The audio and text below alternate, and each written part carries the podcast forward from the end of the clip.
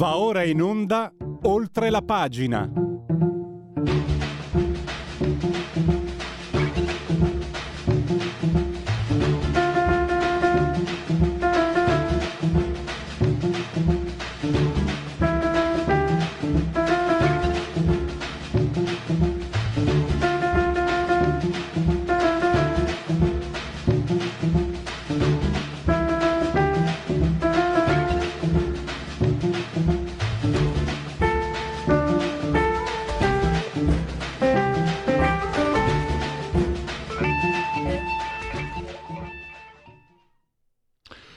Oltre la pagina, Radio Libertà.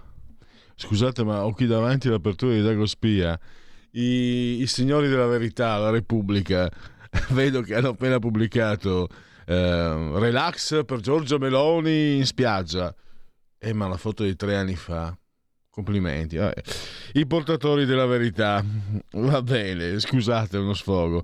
A proposito di verità, Elis Lane dovrebbe dirci la verità. Per quale motivo il centro-sinistra, che è stato al governo dodici anni su sedici, dal duemilasei al duemilaventidue, non ha mai pensato al salario minimo? Beh, ce l'ha spiegato molto bene ieri Sandro Iacometti, che ritrovate anche oggi sulla prima pagina di Libero, come ieri, d'altronde. Eh, oggi, oggi si occupa... Eh, di tasse e lavoro di Elis Lane. Ieri si è occupato di salario minimo e ha spiegato perché il salario minimo, per dirla con il grande Paolo Villaggio, è una boiata pazzesca. Chi non lo vorrebbe? Ma non attuabile, semplice.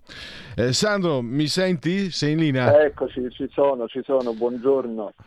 Allora, io sarei il primo a volere, guarda, figurati, sono di stirpe operaia, se non volessi io il, il, il, però eh, bisogna riflettere sulle cose, bisogna ragionare, e io partirei che da questo, no? dodici anni su sedici centrosinistra al governo, mai ci hanno pensato, hanno avuto fior di economisti, da Enrico Letta, lo dico con un po' di ironia, a Mario Draghi, Mario Monti, eccetera eccetera eccetera, non l'hanno mai fatto. Ah, allo stesso naturalmente eh, quello che noi chiamavamo il mortadella, Prodi, con tutto rispetto naturalmente, per la mortadella ovviamente, e, però non l'hanno mai fatto, e tu ieri hai spiegato se sarebbe un disastro sotto tutti i punti di vista, perché non l'hanno mai fatto, perché è irrealizzabile, perché è il solito slogan eh, che, che, che è vuoto e, e, e anche molto dannoso se dovesse essere messo in atto. Ma io credo sinceramente che eh, la eh, proposta a un certo punto si spegnerà da sola, dopo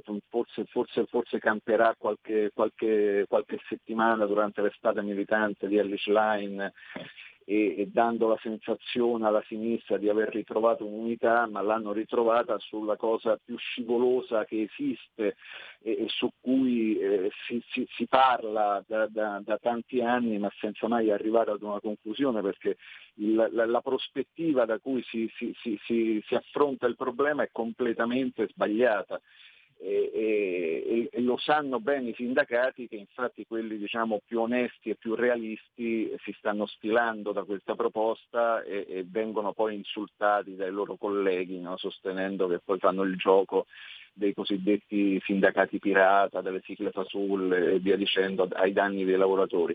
Quindi noi dobbiamo eh, avere ben presente due dati fondamentali. Uno, che il novantotto per cento dei nostri lavoratori è coperto da contratti collettivi nazionali, quindi sgombriamo il campo dalla favola per cui il problema dei salari bassi sono questi famosi contratti pirata, perché i contratti pirata coprono il eh, una, eh, anzi no scusate, il novantotto per cento contratti collettivi nazionali, e il novantasette novantotto per cento di questi contratti sono firmati da C G I L, C I S L e U I L. Quindi il problema dei contratti pirata non esiste, perché se ci sono contratti pirata riguardano pochissime centinaia o forse migliaia di eh, lavoratori sui eh, tredici e oltre milioni di dipendenti in Italia. Quindi non è un problema di contratti pirata. C'è sicuramente in alcuni settori un problema di eh, salari bassi minimi di base orari, e eh, riguarda soprattutto i servizi e molto meno l'industria, ma eh, quelle retribuzioni sono eh, stabilite in contratti firmati anche dalla C G I L di Maurizio Landini, che oggi si associa alla Schlein e a Conte nel sostenere la necessità di un salario minimo. Allora noi, prima di fare qualsiasi ragionamento sul salario minimo, la C G I L ci dovrebbe spiegare, ad esempio, perché ha firmato poche settimane fa il rinnovo del contratto per la vigilanza privata non armata, che non arriva eh, con, con una paga oraria che non arriva a eh, sei euro l'ora.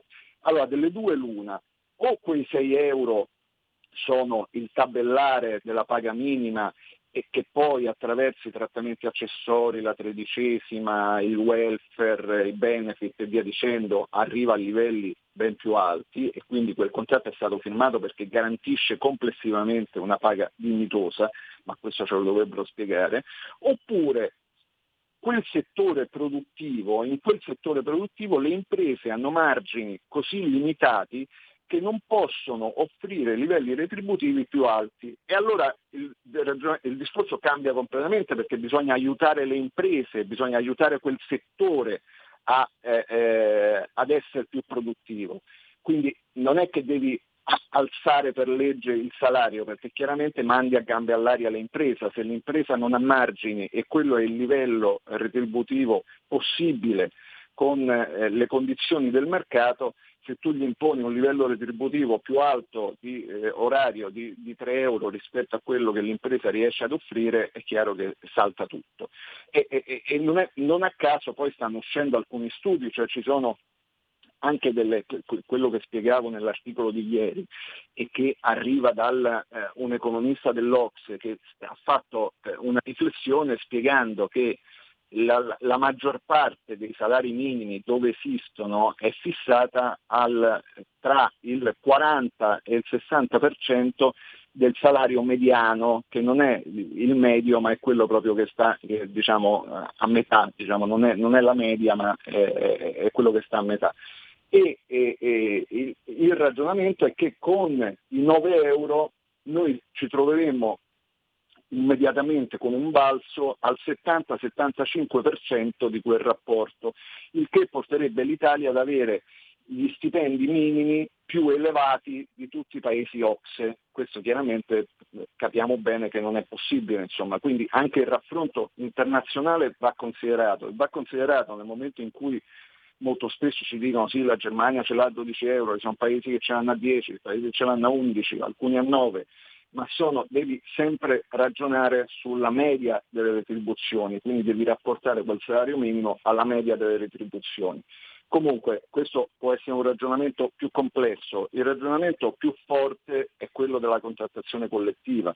Lì bisogna capire, mettersi a un tavolo con i sindacati e con le imprese e capire quali interventi si possono fare per eh, aiutare quei settori dove le paghe sono più basse, che poi non sono così tanti come si potrebbe pensare, nel senso che è una quota eh, eh, abbastanza limitata, che riguarda principalmente, dicono gli esperti meno ideologizzati, delle sacche di non applicazione dei contratti, o, o meglio, le imprese firmano il contratto collettivo con dei minimi, diciamo, più dignitosi e poi trovano dei sotterfugi, delle scappatoie per pagare il dipendente di meno. Quindi ci sono delle scorrettezze messe in atto che devono chiaramente essere individuate, scoperte e, e eventualmente sanzionate. L'altro interrompo, scusami, che... ti, scusami Vai. ti interrompo, perché è proprio sul salario medio che, che secondo me si gioca gran parte. Innanzitutto va bene, ehm, il, ehm, il sindacalista, che segretario della C G I L del gennaio duemiladiciannove, Landini, che si accorge adesso che ci sono tre milioni di lavoratori poveri, dov'era? No, perché sono quattro anni e mezzo e dal duemiladieci ah, beh, era del Cobas. Poi con, con i ci siamo... anche con i contratti suoi, poi tra l'altro. Eh, quindi... eh. E poi c'è soprattutto questo, cioè il potere d'acquisto del salario in Italia, che è stato depauperato pesantemente già negli anni novanta, a dire il vero, iniziato questo depauperamento dall'euro. Cioè loro sì, sono quelli che ci hanno detto con l'euro sarà come lavorare un giorno in meno e prendere un giorno in più, e adesso ci dicono che i salari sono bassi. Non possono dirlo, non sono loro che lo possono dire. No, no, ma assolutamente. Comunque è, è, lì, il, il problema è, è, è l'approccio, no? Che è, è totalmente sbagliato. Cioè tu devi, come, come dicono in molti in questi giorni, la, la cura per i salari bassi è la crescita del paese e, e la crescita delle imprese, cioè la crescita della produttività delle imprese. Tu lo, lo, lo stipendio lo aumenti aumentando la produttività, eh, cioè, cioè, c'è poco da fare. E poi garantendo anche una contrattazione sicuramente più efficace, perché sappiamo bene che in molti settori, pur di non perdere il controllo eh, diciamo del territorio, eh, la C G I L alla fine firma dei contratti eh, che sono indecenti per non lasciare spazio eh, ad altre sigle. E allora lì bisogna capire anche che gioco, che, che gioco facciamo, perché se è vero che c'è l, la, l'impresa che in alcuni casi sfrutta eh, il lavoratore e offre salari troppo bassi, è vero anche che in alcuni casi c'è il sindacato che sfrutta i lavoratori e pur di mantenere le tessere accetta delle condizioni poste dall'impresa che sono svantaggiose per i lavoratori. Quindi il gioco a ribasso a volte è fatto da tutte e due le controparti. Quindi bisogna eh, diciamo fare un'operazione verità, cosa che purtroppo si sta facendo invece totalmente il contrario, cioè si, si va avanti a colpi di slogan, prendendosela con il governo che sarebbe contro i poveri e, e che invece mi, mi sembra che per ora stia su una strada che è quella del buonsenso e del pragmatismo, come, come ha fatto diciamo, nei, nei, nei primi mesi, cercando di valutare la situazione per quella che è. Quindi con quelle percentuali eh, che, che, che ti dicevo prima e che vi dicevo prima, è chiaro che il problema deve essere affrontato nel, nel, nel, nel, nell'ambito della contrattazione collettiva, e questa contrattazione collettiva così forte in Italia, che però mostra eh, que, questi, questi segni di debolezza, è quello che ci ha consentito di essere esonerati da, da, da, da parte del, dell'Europa dall'applicazione del salario minimo, perché la direttiva europea sul salario minimo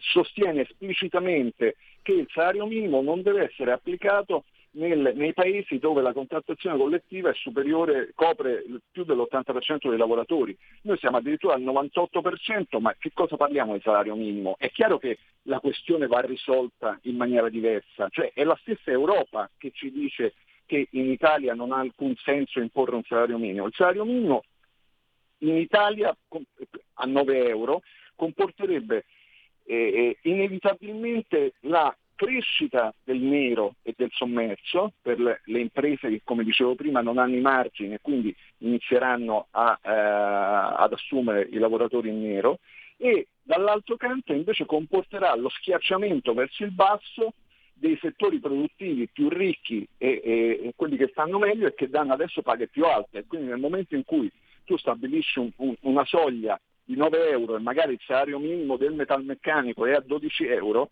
è chiaro che le aziende metalmeccaniche abbasseranno il salario minimo a nove euro dai dodici attuali. Quindi tu provochi un, un, un, un, un effetto devastante.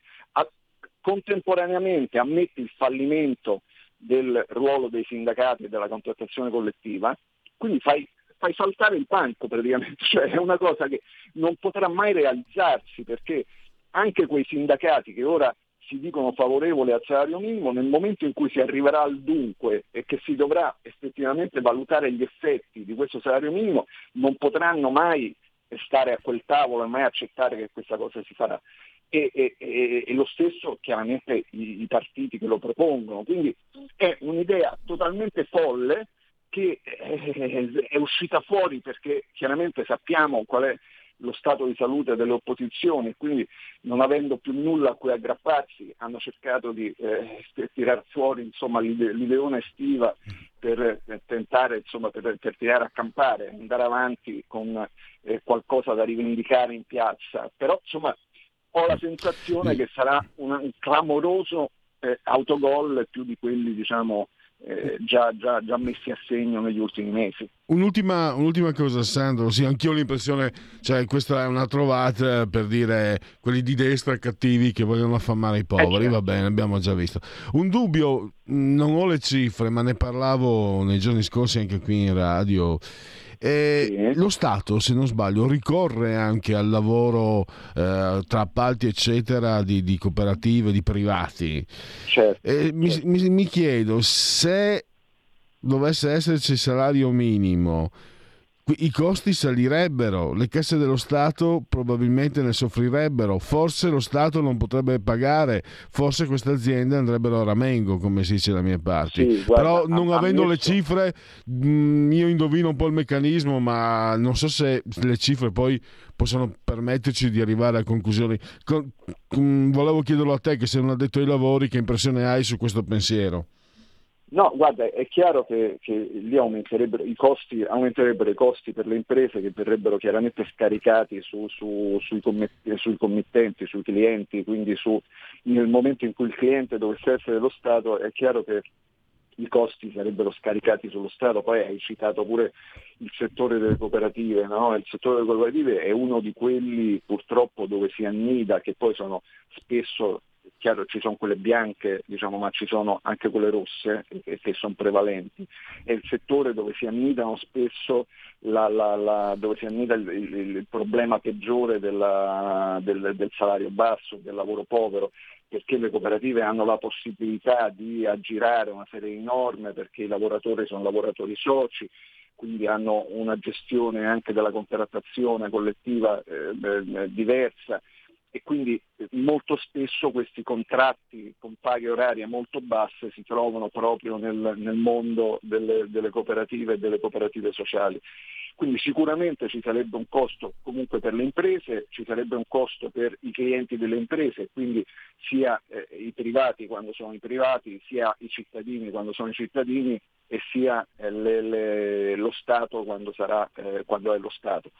Quindi sicuramente c'è un impatto di tipo economico, ma è, una, è un elemento che scardina un sistema, cioè tu non puoi stabilire in Italia, dove c'è un sistema così diffuso e articolato della contrattazione, non puoi stabilire per legge lo stipendio dei lavoratori. Poi allora mettiamo in campo pure il principio che nel, nel, in un sistema di libero mercato tu eh, stabilire per legge qual è il prezzo giusto di, di, di, una, di un'attività è, è, è una cosa fuori dal mondo, nel senso che non, non, non esiste, insomma, tu lo fai lo, e lo fanno quei paesi dove, diciamo, non c'è una consuetudine di eh, negoziato, diciamo, tra i lavoratori e l'azienda, non ci sono delle rappresentanze sindacali forti, quindi i lavoratori eh, rappresentano una parte debole, non riescono,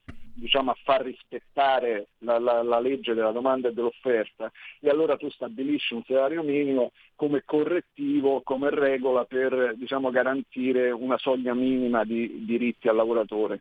Ma è, è, è in Italia dove c'è, c'è la contrattazione, ci sono le controparti, è, è chiaro che il, il, il giusto prezzo dell'attività di un lavoratore si stabilisce, diciamo, nel, nel, nel negoziato tra, tra, tra la sigla, tra il sindacato e l'impresa, e, ed è stabilito sulla base di, di, del, dell'andamento del mercato di quel settore produttivo. Quindi, insomma, è, è una roba che fa acqua da tutte le parti, sotto, da qualunque punto di vista la si guarda, è, è una roba che non ha senso, che produrrebbe danni, ma comunque sarebbe irrealizzabile. Quindi eh, diciamo, e poi io vorrei anche andare a vedere gli stipendi pagati dai dipendenti Eh, dai, dai, eh, ai dipendenti dei partiti che propongono questa, questa, questa proposta, che, che fanno questa proposta, e ai sindacati che appoggiano questa proposta, e dai sindacati che appoggiano questa proposta.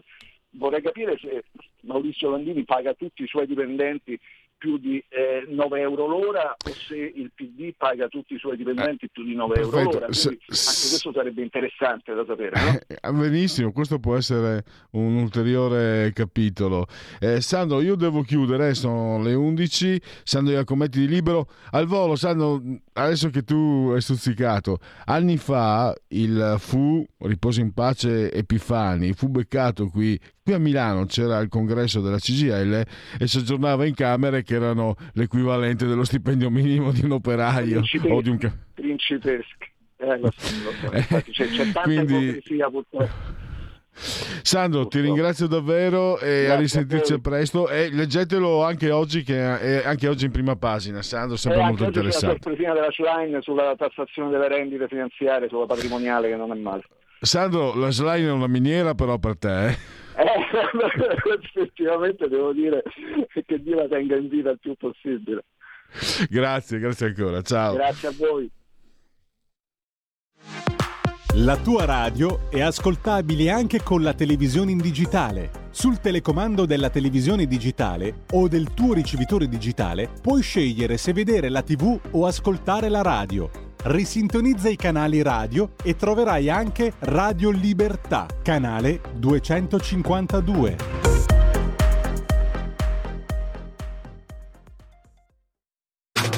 Stai ascoltando Radio Libertà, la tua voce libera, senza filtri né censura. La tua radio.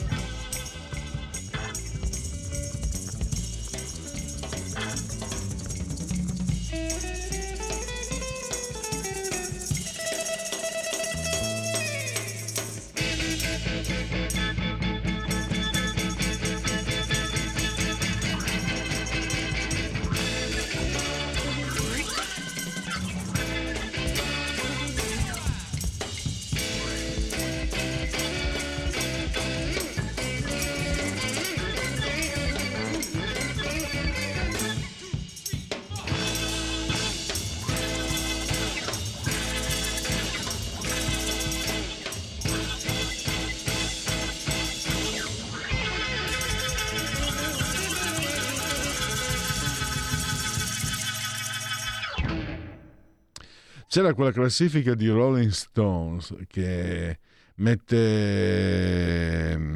al primo posto il famoso chitarrista di colore, che adesso non ricordo, non, non rammento più, il uh, John, Jimmy, Jimi Hendrix, che aveva messo uh, non so in che posizione il, il grande Eddie Van Halen, poi l'hanno corretta eccetera, e ho scoperto però che Santana eh, lo hanno messo in basso. Eh vabbè, dai, queste classifiche lasciano il tempo che trovano. Santana, Carlos Santana, l'offerta, la proposta musicale di Oltre la Pagina di Radio Libertà di oggi. E adesso, dopo aver parlato del salario minimo, andiamo a parlare della Francia in fiamme. La Parigi brucia, perché stiamo vedendo, tra l'altro registro anche che c'è stato inizialmente, mi ha ricordato un po' il Capodanno di Colonia di qualche anno fa, stupro collettivo, eh, mille donne stuprate da non so quanti islamici, e per una settimana nessuno ne ha saputo nulla. Ecco, all'inizio di questi tumulti in Francia il Corriere, il sito del Corriere, non aveva messo fuori neanche una virgola, poi per non fare brutta figura, si chiama buco giornalisticamente parlando, hanno dovuto parlarne anche loro. E noi ne parliamo invece con Corrado Ocone, che abbiamo in linea, lo possiamo leggere su, su Libero, anche sul blog di Nicola Porro. E, dottor Ocone, eh, grazie per essere ai nostri microfoni e benvenuto. Ah, è via Skype, perfetto. Io qui non vedo, ma comunque l'importante è, è, senti- è, l'importante è capirsi. Eh, dottor Ocone, eh, io parto da questa considerazione che, mh, dopo aver letto anche l'articolo che lei ha scritto sul blog di Nicola Porro, ho, ho letto l'articolo ieri di, o l'altro ieri di Aldo Cazzullo, su quella che comunque è una piattaforma prestigiosa come quella del Corriere. Stanno scaricando Macron, ma mi sembra che stiano facendo i furbi, no? Mi sembra che vogliano buttare via il bambino per tenersi l'acqua sporca, perché quello che vediamo in Francia è il fallimento eh, totale delle politiche di immigrazione, di assimilazione, di integrazione che sono state praticate in Europa negli ultimi trenta, se non quaranta, cinquanta anni addirittura. E mi è venuto in mente anche questo, dottor Ocone, poi gli lascio la parola. In un'intervista rilasciata alla stampa da Alain de Benoist, che lei conosce, Alain de Benoist viene provocato, no? Dice, ma cosa ne pensa della sostituzione etnica? È esagerato, eccetera. Lui ha dato questa risposta, ha detto, beh, se andate a Parigi vi accorgete di come stanno le cose.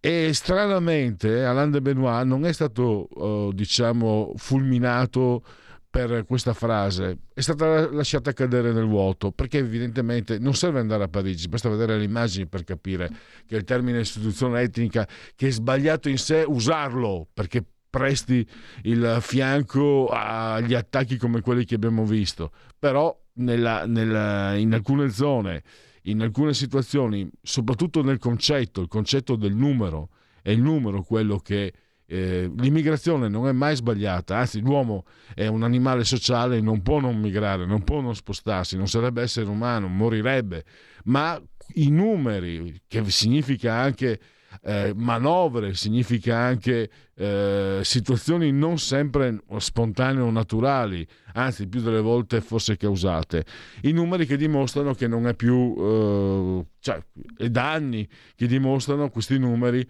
come l'immigrazione, anche, anche quella che fu voluta da Gianni Agnelli nel dopoguerra, nel secondo dopoguerra, l'immigrazione dal sud, anziché spostare le fabbriche Gianni Agnelli ha detto spostiamo gli operai, e qui soprattutto in Lombardia ci sono stati problemi di convivenza, ma non, ma non magari come si credeva per motivi razziali, ma per motivi proprio di, di numero. Un mio amico, dottor Ocone, mi diceva eh, ma guarda che se io mi ritrovo in classe diciannove svedesi e sei italiani ho dei problemi, parlando, pensando all'immigrazione eh, quella, quella di adesso, perché sono i numeri poi alla fine, poi le persone alla fine, l'individuo eh, ha una responsabilità individuale, soggettiva, l'individuo è l'individuo.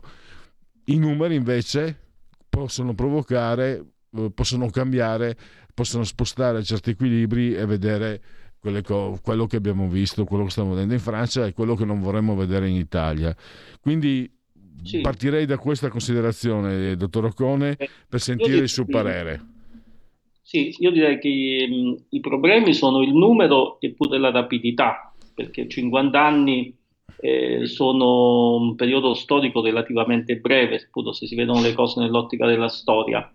E, e poi la, e, e, però diciamo il responsabile numero uno è la cattiva politica, ma la cattiva politica non è dipesa dal fatto mh, che mh, diciamo mh, non, si è saputo gest- non si è saputo semplicemente gestire questa immigrazione in massa, ma eh, non la si è saputa gestire perché eh, c'era un'ideologia di sfondo, un'ideologia, eh, un ideale che mh, sostanzialmente eh, ha fatto sì che eh, ci illudessimo che eh, il, semplice, il semplice contatto di mh, qualsiasi individuo, di qualsiasi persona con la nostra cultura eh, di per sé avrebbe significato integrazione, progresso, Eh, universalizzazione dei diritti eh, e,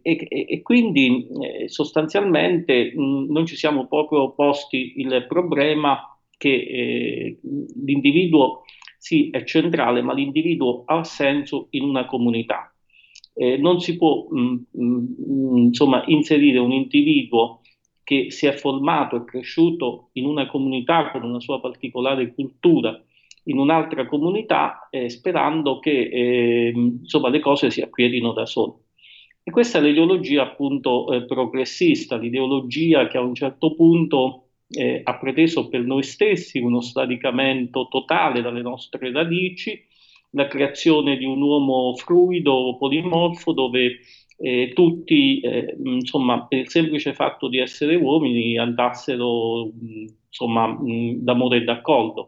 È un po' l'ideologia che, mh, della canzone Imagine che tutti conosciamo di John Lennon, dove appunto lui sognava un mondo dove tutti eravamo simili e uguali e vivevamo in pace. Questo non accade, non è mai accaduto nella storia e la politica nasce proprio perché eh, nell'essere umano c'è un aspetto eh, diciamo mh, di male, diabolico, ontologicamente, che appunto la politica avrebbe il mh, compito e il dovere di eh, controllare e gestire.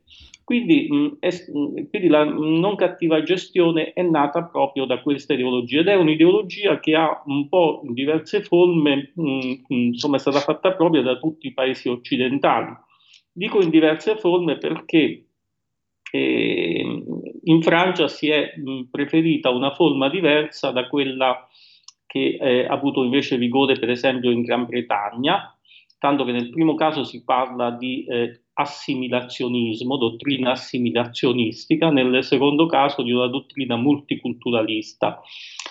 Cioè in Francia eh, men- eh, però eh, diciamo il presupposto era sempre lo stesso, che le, comuni- le civiltà eh, potessero vivere d'amore e d'accordo, perché dopo tutto le culture non erano qualcosa mh, radicate all'individuo, erano un di più di cui ci si poteva disfare facilmente, eh, cosa che non è eh, affatto vera.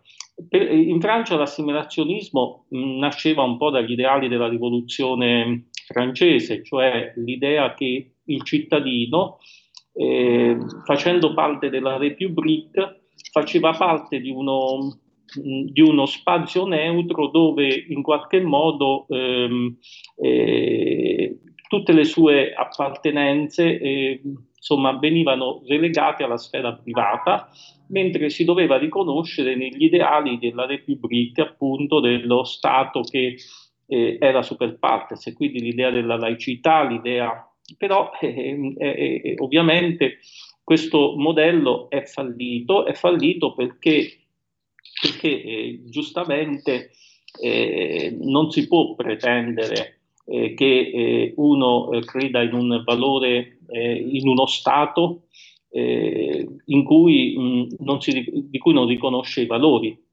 Quindi nel momento in cui eh, insomma, di, diciamo, l'immigrazione eh, è stata mh, favorita, eh, insomma non ci si è posto eh, delle domande, si è stati proprio, mh, ma non ce le si è poste proprio perché c'era questa ideologia che non faceva conto con, ehm, con appunto la diversità delle civiltà, delle culture, e anzi in qualche modo tendeva a, pe- a penalizzare la nostra civiltà, la nostra cultura, che era vista, al contrario delle altre, come una civiltà sopraffattrice. Non dimentichiamo che eh, in Francia c'è stato un fronte intellettuale che ha molto influito sulla politica, che ha messo in discussione appunto la civiltà occidentale ed ha proposto il suo annullamento. Basti pensare a Jean-Paul Sartre, per esempio, che nel millenovecentosessantadue, se ricordo bene, eh, scrisse la prefazione con tutta la sua autorevolezza ad un libro, eh, ad un libro di eh, Fanon, che era un algerino, eh, un franco-algerino, I dannati della terra, dove appunto eh, diceva che noi dovevamo in qualche modo diventare terzomondisti e che nuovi, eh, perché appunto mh, la nostra storia era stata una storia di colpe. Poi questo filone è proseguito mh, e, e si è radicato nella cultura francese. E allora come si può pretendere che da una parte eh, uno mh, non crede più nelle proprie istituzioni e dall'altra, mh, e dall'altra insomma esige che gli altri gli credano? E quindi io non sottovaluterei il fatto che in questa rivolta recente eh, sono, sono proprio diciamo eh, i primi bersagli, anzi in qualche modo i bersagli quasi unici, sono, eh, sono proprio eh, quelli relativi alle istituzioni, a, al, allo Stato insomma.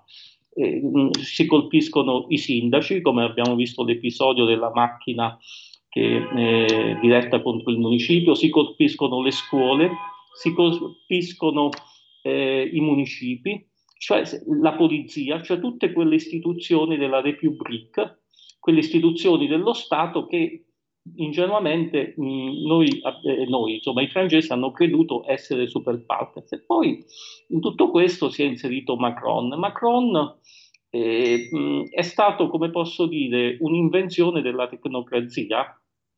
È stata un'invenzione della tecnocrazia per sopperire alla crisi congiunta e contemporanea dei due partiti che avevano retto l'architrave della politica francese nel dopoguerra, cioè i gollisti da una parte e i socialisti dall'altra, due partiti che non esistono quasi più, e ci si è inventato appunto questo, mh, questa um, eh, tecnocrate che e, e, e tutto questo e si, è, mh, util- si è tenuto fuori dal governo mh, la destra. Tutto questo ha sortito l'effetto, insomma, di eh, radicalizzare i francesi, che non hanno visto eh, più uno sbocco positivo al loro disagio, di radicalizzare eh, la lotta politica, e oggi eh, la Francia è veramente un paese diviso, è diviso nel campo intellettuale, dove ci sono i progressisti, ma c'è anche un ampio fronte di intellettuali. C'è un paese eh, è, è diviso fra chi appoggia l'elite e chi è contro l'elite, è diviso fra chi appartiene e si sente di appartenere a culture e civiltà diverse e, ehm, e, e invece eh, insomma eh, con, eh, e quindi non vuole convivere con la nostra civiltà occidentale. Quindi, insomma, come mh, si può dire che chi è causa di, del proprio male pianga se stesso, cioè noi, eh, proprio perché abbiamo aderito in massa, eh, anche mh, per interessi evidentemente finanziari, commerciali, della grande politica, a questa ideologia progressista, e oggi ci troviamo il fallimento eh, dello Stato, perché la Francia è uno Stato fallito. Poi eh, in tutto questo eh, mh, si inseriscono pure, come posso dire, eh, le parodie, perché è una parodia quella del ministro dell'interno francese che accusa l'Italia di non saper gestire l'immigrazione, eh, insomma, e, e solo due settimane dopo eh, accade quel che è accaduto. In Italia, eh, l'Italia sicuramente ehm, ha, eh, il problema è per il momento meno evidente che in Francia, perché eh, poi tutto sommato insomma eh, è minore l'immigrazione in Italia, è stata in questi anni, però rischia di diventare così, solo che in Italia, eh, in Italia non ci è seguita questa politica, non ci segue questa politica, eh, l'Italia cerca di porre un freno, un margine a questa, a questa, come posso dire, Eh, invasione di culture, ma ripeto, non si tratta appunto di essere neri, bianchi, musulmani o non musulmani, si tratta del fatto che se noi crediamo nella civiltà occidentale, la civiltà occidentale è una um, civiltà um, insomma fatta in un determinato modo, noi dobbiamo ospitare, ma dobbiamo ospitare eh, dopo un'attenta selezione, dopo che abbiamo mh, insomma capito che chi chiede ospitalità da noi eh, crede o almeno rispetta i nostri valori, anche se, ripeto, noi non facciamo molto per farli rispettare, non, non li facciamo noi stessi mh, molto per farli rispettare questi valori. Io dico sempre questo a tutti i teorici dell'ospitalità senza se, senza ma. Io dico l'ospitalità è la cosa più bella, come diceva pure lei, eh, è un atto che connota l'umanità eh, nel suo momento, diciamo, progressivo di civilizzazione, possiamo dire così. Però mh, si, si ospita sempre a due condizioni. Si ospita a due condizioni, cioè che chi viene ospitato, eh, chi viene ospi- che, che, che la nostra casa sia, mh, insomma, mh, non stia per cadere, insomma, che sia una casa che possa ospitare. E questo non si può dire, l'Europa, eh, chi più chi meno, eh, insomma, è anche in una, da diversi decenni in una crisi, in una recessione economica. E secondo, quindi, e, e secondo che chi ospitiamo non voglia bruciare la nostra casa. Eh, cioè, quindi mh, io ospito eh, l'amico, eh, il, il, l'altro che, mh, che diventa a me amico. Se poi, ehm, se, se, se invece io ospito sempre, e, e, e, allora come fare questa selezione? Questo è il compito della politica. Ovviamente una politica fatta di larghe visioni, di lunga durata, tutto quello che è mancato. Una politica non ideologizzata, perché le politiche di immigrazione sono state affrontate con gli occhi dell'ideologia, non del pragmatismo. E, e quindi eh, proprio politicamente, e ideologicamente, perché la, eh, l'Europa e la Francia in primis è fallita. Per quanto riguarda la Gran Bretagna, in Gran Bretagna invece si è seguito un altro modello, nei paesi anglosassoni in genere, che è il modello del multiculturalismo, cioè creare dei ghetti, eh, cioè eh, delle zone in cui mh, determinate comunità, etnie, eh, Eh, eh, però anche questo ha creato problemi perché eh, ov- ovviamente eh, insomma, mh, eh, non, non si possono separare le culture se lo spazio istituzionale è lo stesso comune.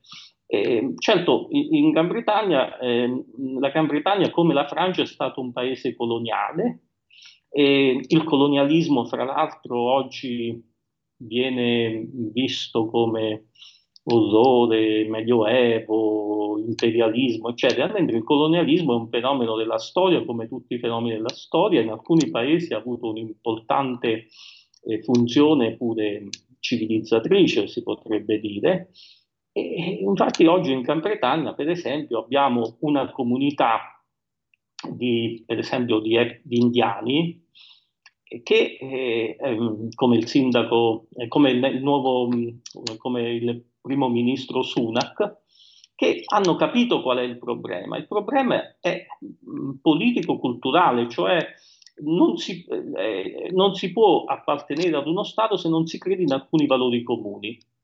Quindi si può ospitare solo chi eh, crede in questi valori comuni, ma eh, non chi, non credendoci, vuole eh, in qualche modo distruggere quella coine eh, comune che, che appunto eh, definisce mh, lo Stato, la comunità eh, politica, culturale, civile.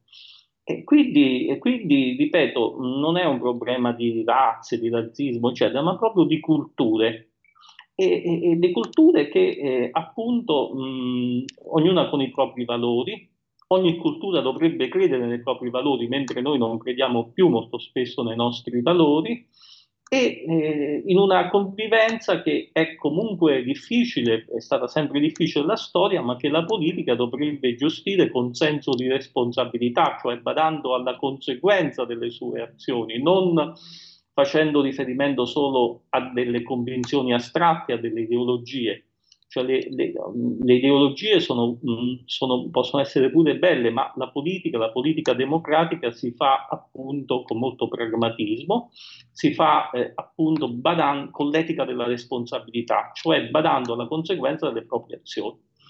E, è evidente che immettendo una mano così rapidamente e un numero così grande, come diceva... Mh, diceva lei stesso, di persone appartenenti ad altre culture, eh, eh, era evidente che appunto queste persone non si sarebbero integrate, era impossibile che si integrassero, eh, non si poteva nemmeno forse pretendere da loro che si integrassero. Quindi eh, oggi... Dottor Ocone, devo sì. chiudere perché abbiamo esaurito lo spazio.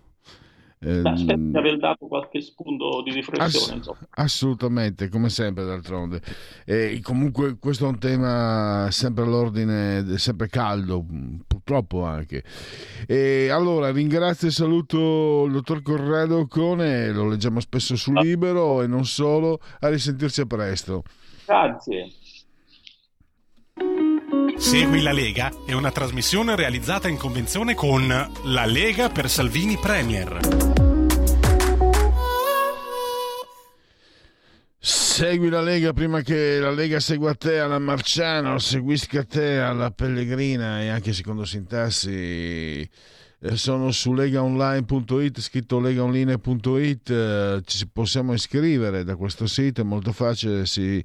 Eh, inviano dieci euro, lo si può fare anche tramite PayPal per PayPal senza nemmeno vi sia la necessità che siate iscritti per PayPal per PayPal, poi il codice fiscale, gli altri dati richiesti, quindi vi verrà recapitata la magione per via postale, ma se di mezzo ci sono poste italiane raccomandiamo ampigi e profondi sentiti gesti apotropaici alla femminuccia e maschietti, anche a tutti gli altri naturalmente, non siamo inclusivi, la tessera Lega Salvini Premier.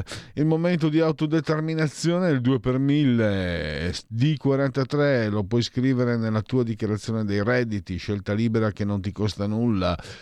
I soldi eh, infatti sarebbero nostri, ma se li tiene lo Stato.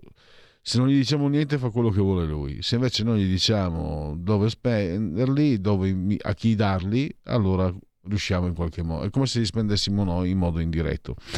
D di Domodossola, quattro, il brutto voto, i cavalieri dell'Apocalisse, le stagioni, gli eroi della Marvel, fate come volete, tre sempre comunque il numero perfetto. Le apparizioni radio-televisive dei protagonisti della Lega, allora oggi pomeriggio il sottosegretario alle imprese Made in Italy Massimo Bitonci, Sky T G ventiquattro, rubrica economia diciassette e quindici, e direi che eh, per seguire la Lega sta su F I, poi magari faccio un, un sondaggetto, intanto la sigla di chiusura. Segui la Lega è una trasmissione realizzata in convenzione con La Lega per Salvini Premier. Sondaggio Demos, Fratelli d'Italia ventinove, P D venti virgola sei, cinque Stelle quindici virgola due, Lega otto, Forza Italia sette virgola otto, Calenda tre virgola sette. Chiudo. Dai, facciamo, abbiamo fatto trenta, facciamo le undici e trentuno. Allora, Izzi, eh, sondaggio autoprodotto, allora, favorevole alla depa- depenalizzazione della cannabis, sì, cinquantadue, no, quarantasette virgola nove. Eh, allora, perché è contrario, aumenterà il consumo dei giovani, della droga, sessanta, droga di passaggio ver- verso altre sostanze, cinquantotto, non esistono droghe leggere, quarantanove, la cannabis causa danni fisici, quarantaquattro, non serve ridurre il mercato delle mafie, trentanove, si promuove la cultura dello sballo, ventiquattro, si legalizzano anche le droghe pesanti, venti, ci saranno molti costi sanitari, tredici. Perché è favorevole invece riduzione del mercato delle mafie, settantotto, sostanze certificate quindi più sicure settantadue, permetterebbe di parlare degli effetti collaterali cinquantadue, non aumenterà il consumo tra i giovani trentadue, non è una droga di passaggio verso altre sostanze ventisei, minore pericolosità rispetto a altre piante e sostanze ventiquattro, la cannabis ha effetti psicoattivi ma non dannosi diciotto. E questo non è vero. Questa ultima cosa è una fake news, no, ha effetti dannosi, eh, lo dice un antiproibizionista nato, però eh, bisogna anche dire anche l'alcol tra l'altro, eh, per carità, eh, ma vabbè, magari ne parleremo con degli esperti, degli addetti ai lavori. Intenzione di voto Ipsos, Corriere della Sera, Fratelli d'Italia ventinove virgola quattro, Lega nove virgola uno, Forza Italia sette virgola tre, Eh, Italia Viva Renzi quattro virgola uno, Calenda non lo vedo, P D diciannove virgola quattro e cinque Stelle sedici virgola due. Gradimento per Giorgia Meloni quarantasei a quarantatré, eh, no mh, Giorgia Meloni quarantasette a quarantadue, quarantasei a quarantatré il, eh, il governo. L'operato di alcuni leader: Tajani trentaquattro, Salvini trentuno, Conte trenta, Schlein ventisei, Lupi ventitré, Frattoiani diciannove, Bonelli diciotto, Calenda diciotto, Renzi eh, sedici. Abbiamo fatto anche trentadue. Time out. Stai ascoltando Radio Libertà, la tua voce libera, senza filtri né censura. La tua radio.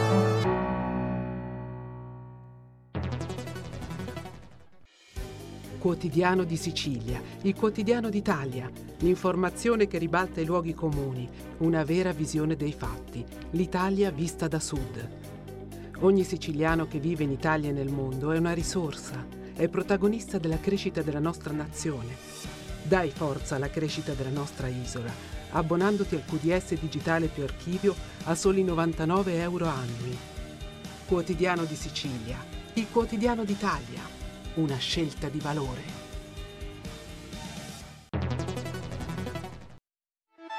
Stai ascoltando Radio Libertà, la tua voce libera, senza filtri né censure, la tua radio.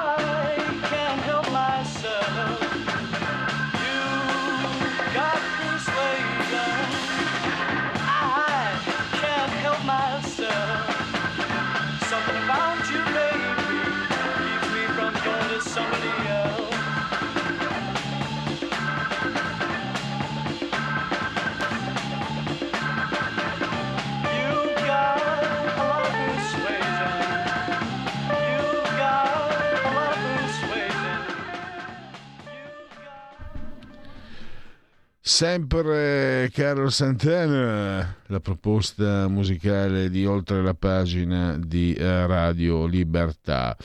E adesso andiamo al terzo argomento della giornata, salario minimo, mh, i disastri che stanno accadendo in Francia e quello che sta succedendo in Italia dal punto di vista immobiliare, no? Potremmo dire Italia in saldo, perché ancora di più dopo eh, le prospettive di, di green, no? Di transizione ecologica eccetera eccetera, le case avranno un costo tale che ne farà precipitare i, i prezzi, nel senso che stanno eh, mi spiego i proprietari di case non saranno in grado di sostenere i, non tutti, molti non saranno in grado di sostenere i costi della transizione ecologica e quindi e i costi dell'adeguamento green, tra l'altro prestissimo, entro il duemilatrenta, e quindi saranno costretti a svendere. Sta già succedendo, era già una conseguenza di quello che è stato, che è successo con l'inflazione, con la crisi energetica e con questo eh, questo tipo di situazione peggioreremo ulteriormente. Già a Milano, insomma, eh, questo lo sapevamo, il Qatar ha comprato mezza Milano, si può dire. Ieri è uscito una, un bel servizio, ogni lunedì Laura della Pasqua ci offre questa, in, questa inchiesta eh, che è sempre molto molto tecnica, nel senso che ci porta a conoscenza di aspetti che riguardano proprio il nostro quotidiano. A me sono piaciute molto, per esempio, le inchieste che ha fatto sui, sui medici d'appoggio, insomma, quelli che vengono eh, cooptati, anche gli infermieri, eccetera, e anche tutte le altre. E anche questa è molto davvero interessante. Laura, benvenuta, grazie per essere come sempre molto disponibile nei confronti di Radio Libertà. Ciao.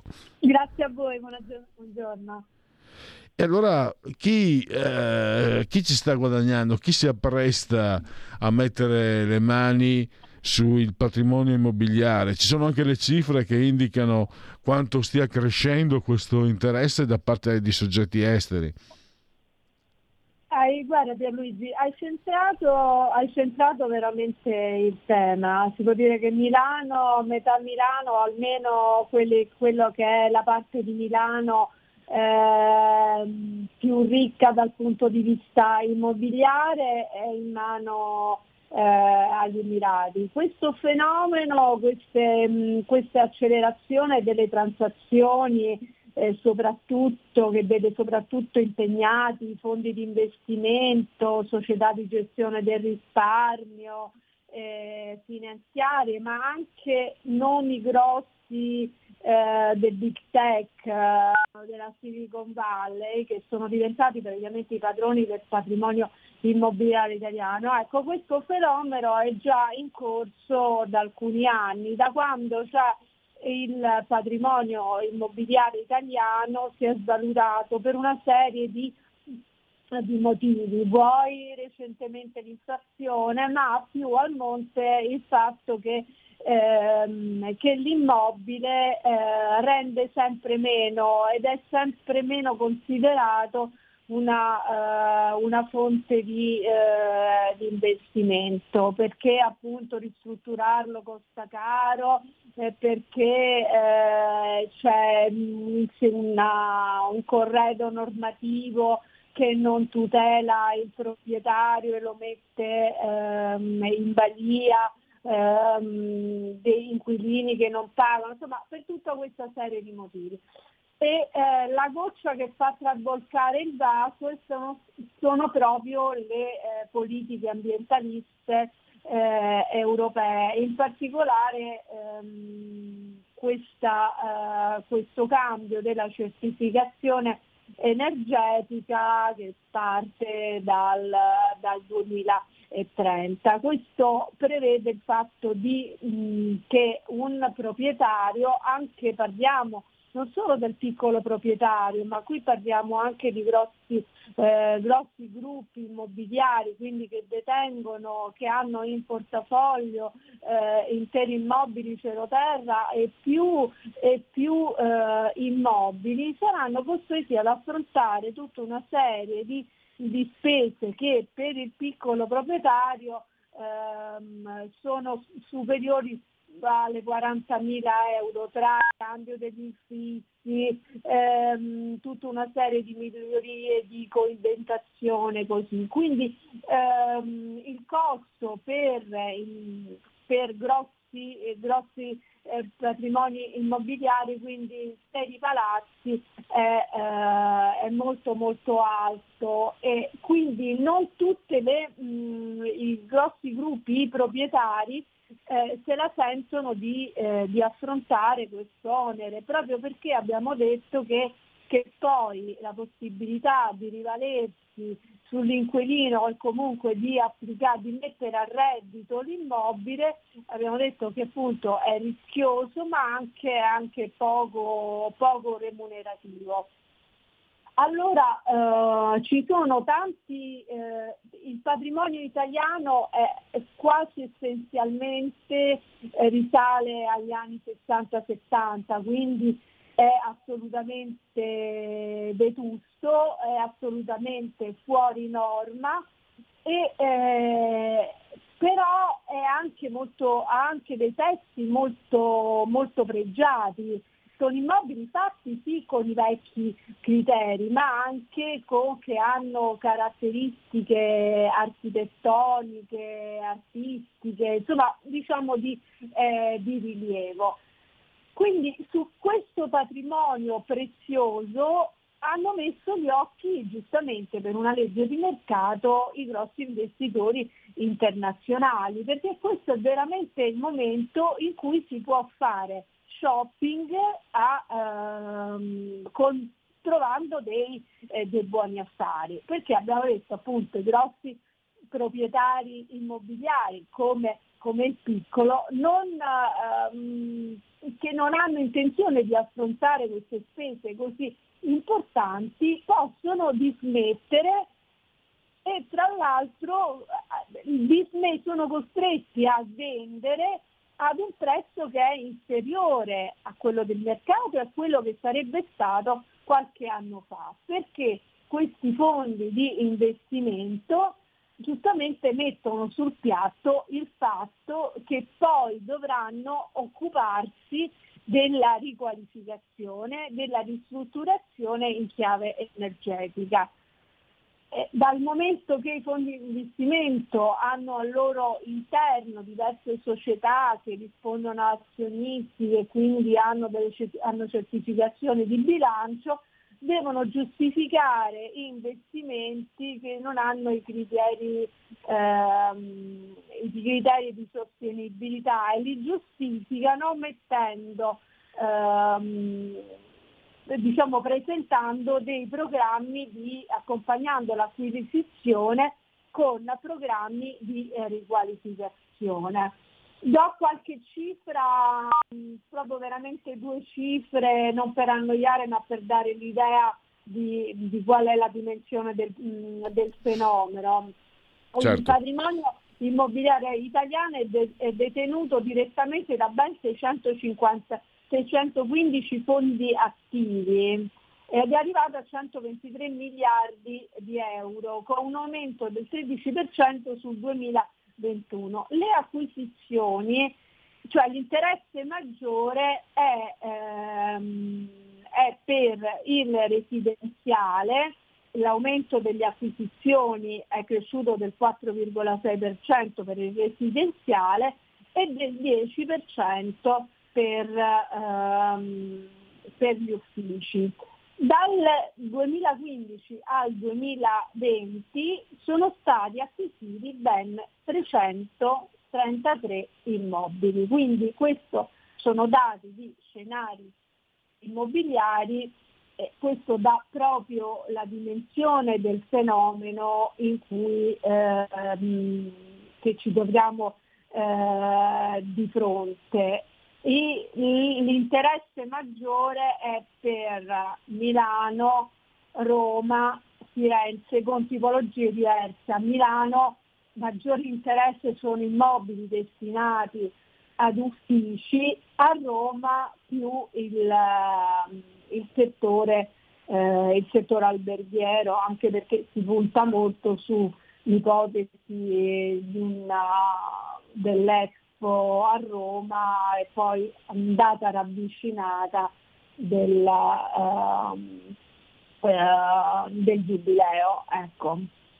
E, mh, qualche esempio di zone di maggior prestigio di Milano che già sono in mani straniere, per esempio Palazzo Broggi in zona Cordusio, che è, per chi non è di Milano, proprio Milano centralissima, a due passi dal Duomo, nel duemilaquindici è passata ai cinesi, una società di Hong Kong controllata dalla Consum International Holdings delle Isole Vergini Britanniche. Quindi c'è anche un tema poi di, ehm, di passaggio di questi soldi in paradisi fiscali, per cui tra l'altro lo Stato, cioè le agenzie delle entrate non, se ne ben, non hanno nessun vantaggio dal punto di vista dell'imposizione delle transazioni. Poi per esempio i francesi di B N P Paribas Real Investment hanno acquisito il Bodio Center Business Park, ehm, poi eh, il fondo del Qatar ha eh, un pacchetto che, di immobiliare che viaggia intorno ai cinque miliardi, ai cinque miliardi di euro. Quindi questa è, ehm, questa è, la, è la situazione, ecco. Eh, diciamo appunto Milano è di maggior appeal in assoluto per quanto riguarda, per quanto riguarda il settore ehm, il settore uffici, ecco.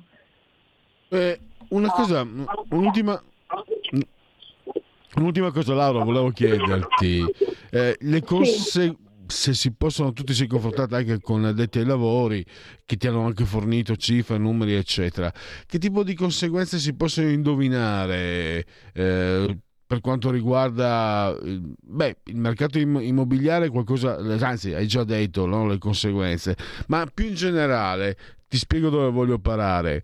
Tanti anni fa, gli anni ottanta, prima del boom, si scoprì che soprattutto Firenze e Venezia era stata invasa, colonizzata, diciamo, dai giapponesi, cioè l'economia giapponese era veramente esplosa in modo esponenziale. E cosa faceva il manager giapponese? Comprava l'appartamento, la casa a Firenze o a Venezia.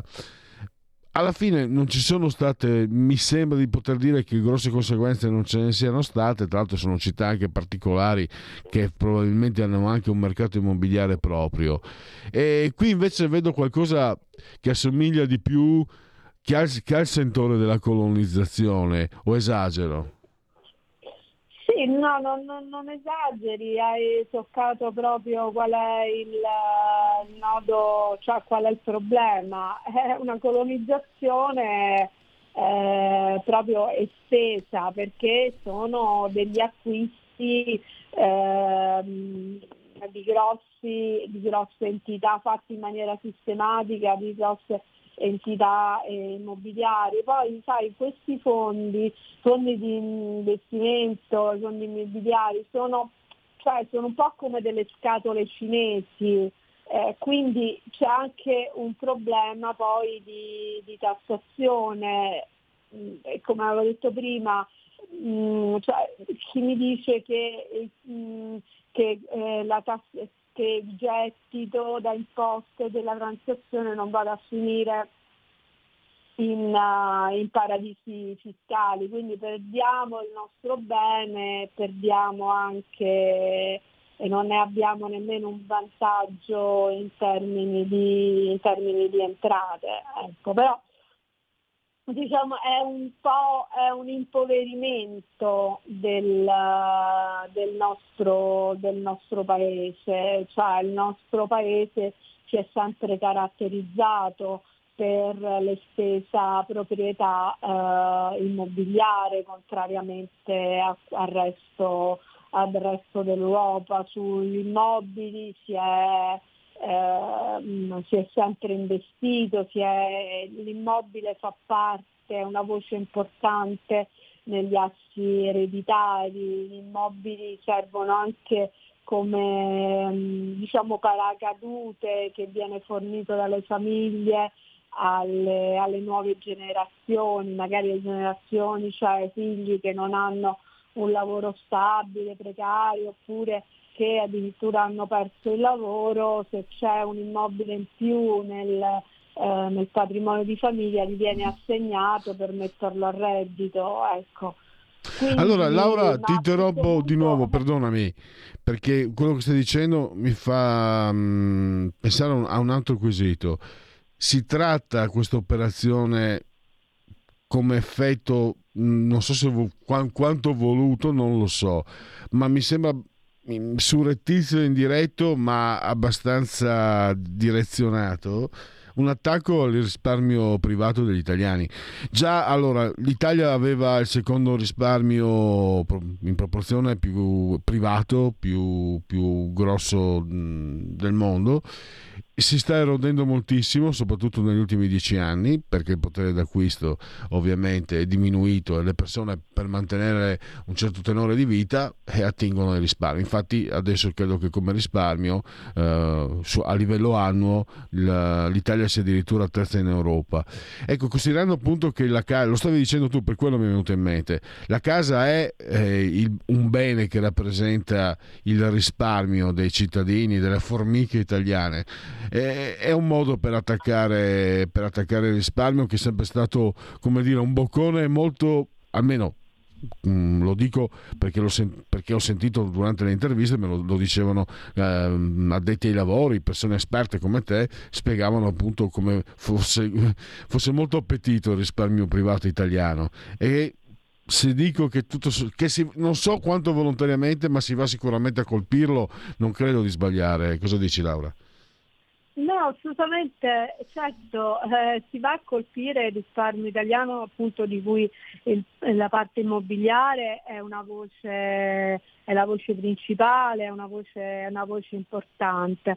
Io però vedo in questo soprattutto la, eh, una delle, uno degli effetti di questa ossessione eh, green eh, fortemente eh, ideologica, che ha eh, pochissime ehm, evidenti giustificazioni eh, di, tipo, di tipo scientifico. Ci, ci si è veramente fatti prendere eh, la mano da questa rincorsa alla, um, alla neutralità, alla neutralità eh, energetica. E eh, Bruxelles ragiona come se l'Europa fosse un, uh, un tutt'uno omogeneo e, e senza considerare le specificità di ciascun, uh, eh, di ciascun paese. In Italia, l'Italia è ricca di, di borghi storici, di piccoli comuni, di, di centri di centri cittadini che hanno una rilevanza storica, artistica, che non si possono eh, snaturare, perché noi dobbiamo abbattere il, eh, le emissioni energetiche dello zero virgola zero zero in rapporto a quelle che sono poi le emissioni eh, a livello, a livello globale. Eh, quindi è proprio una, un effetto, io ci vedo un effetto proprio di questa politica fortemente ideologizzata, che ha perso la guida, mh, la guida della scienza e della ragionevolezza. Benissimo, anzi male purtroppo, ma siamo arrivati al termine. Ringrazio Laura della Pasqua, anche oggi potevate leggerla su, sulla Verità, e credo che domani sicuramente ci sarà qualcosa, non lo so, chiedo, su Panorama ci sarà qualche tua inchiesta? Eh, sì, ehm, su Panorama, ecco, ogni, ogni settimana, domani esce sul business delle diete, anche ah. quello è un tema, ecco, siamo siamo in procinto di partire per le vacanze, è cominciata l'estate e anche qui lì c'è la psicosi del chilo di troppo, della, eh, del rotolino e questa anche corsa a, a inseguire dei, dei modelli che ci vengono proposti dalla moda, dal, dal marketing dell'azienda, ben, dai social. Benissimo. Ecco. Essendo tecnicamente obeso, leggerò con attenzione, magari ci ritorneremo sopra insieme. Grazie a Laura della Pasqua e risentirci a presto. Grazie a voi, buona giornata. Genetriaci, ricorrenze e commemorazione del decimosesto giorno di Thermidoro. Per tutti è un martedì, martis quattro di luglio, anno domini duemilaventitré o duemilaventitré, che dir si voglia. Negli Stati Uniti l'Independence Day, il giorno dell'indipendenza, mi raccomando. Poi abbiamo Hawthorne, Nathaniel Hawthorne, La lettera scarlatta, La vita è fatta di marmo e fango. Eh, la bellissima Eve-Marie Saint, una nomination, un Oscar, un grandissimo giocatore, Alfredo Di Stefano, argentino, di origine siciliana, La saeta rubia, saetta bionda.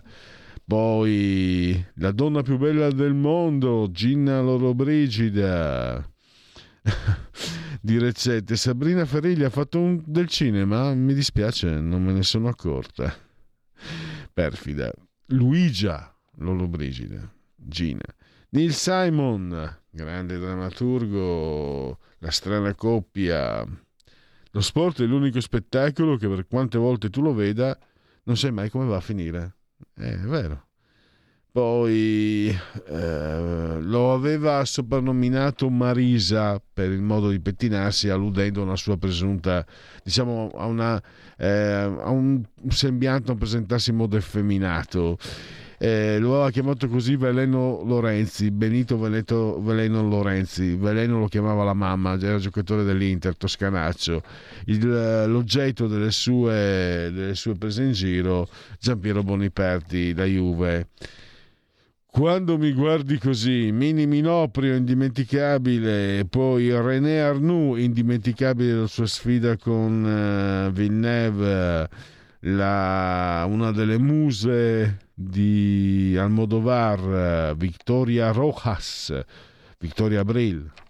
Poi uh, Enrico Bartolino, Meneghetti, tu mi fa impazzire. E poi eh, un, gran, un tennista che non lo sopportavano i francesi, lo adoravano e non lo sopportavano, lo chiamavano, mi sembra, Con, coglione, perché era un mancino, se non ricordo male, era dotato di una classe pazzesca, ma faceva delle cose, delle stupidaggini mostruose. Mi ricordo buttar via un, uh, un Roland Garros in finale contro Vilander, un uh, uno smash facile facile sbagliato. Lui era Henri Leconte, simpaticissimo, almeno nelle interviste. Stop, basta. Ringrazio come sempre il grande dottor Federico Borsari, il suo autore di comando e regia tecnica, la signora Angela, eh, Carmela e Clotilde, che ci sono e ci guardano anche dalla tivù. Grazie a todos e miau.